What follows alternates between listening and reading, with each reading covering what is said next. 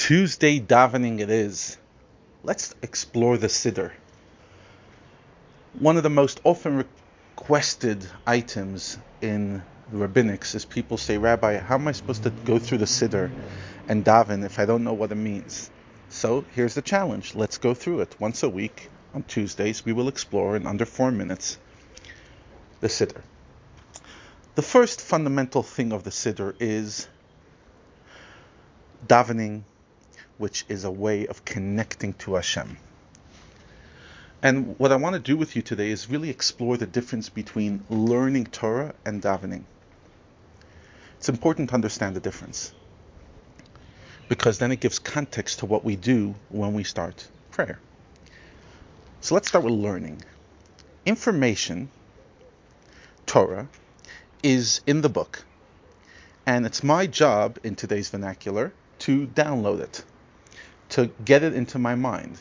So I'm learning a concept, it's already been in the book. I have to now download it in my own mind. Sometimes it's an easy concept to get my head around, sometimes it's a hard concept. For example, I'm talking to you right now, and you're hopefully, if you haven't fallen asleep yet, you're absorbing the information. So I'm offering information, you're absorbing it. Obviously, once you absorb it, you'll do it in your own unique way, but fundamentally, it's something coming from the outside in. And when it comes to Torah, it's coming from above. In other words, it's coming from God into me. Davening is very different. Even though I'm reading words, fundamentally, it's not an intellectual exercise, it's an emotional exercise. And I have to generate my own emotion. Because reading the words, as we all know, doesn't often generate emotion, especially that's the same words. Imagine you had to learn the same thing every single day, you would also become emotionless. So davening is a much harder enterprise, unless you happen to be a very emotional being and uh, not an intellectual being, and maybe then just generating emotions easy. But for most of us, we could easily absorb a decent idea and even enjoy the process, the intellectual journey, and the pleasure that it offers. But davening is much harder because I have to generate. You know, it's I don't know 7:30 in the morning as I'm talking to you, and I have to generate an emotion within me. I just barely woke up not too long ago. Um, you know, I'm pulling out cobwebs out of my eyes. Um, I'm focusing on all the errands I have to do today and all the tasks.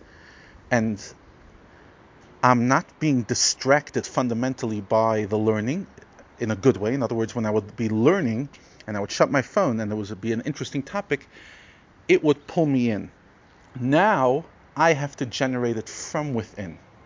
So it's called in Kabbalah, it's called Torah is bringing down from heaven to earth, and davening is bringing up from earth into heaven. In other words, it, the, the, the work starts with me. And interesting, we're in the month of Elul, and we we might know the famous acronym for Elul, Ani L'Dodi V'Dodi Li, I am to my beloved, my beloved's to me. Based on what we've been talking the last few minutes, which one would that be? Ani L'Dodi, I'm to my beloved. So who shows up first? I show up first to my beloved, not my beloved shows up first to me. And our sages say, when you show up first, that's davening. So yes, davening is serious work. But it's the one time in the relationship that you show up first and you generate that emotion. How to generate that emotion? What meditations we should have? Well, that will wait for next week. God bless. Have a great day.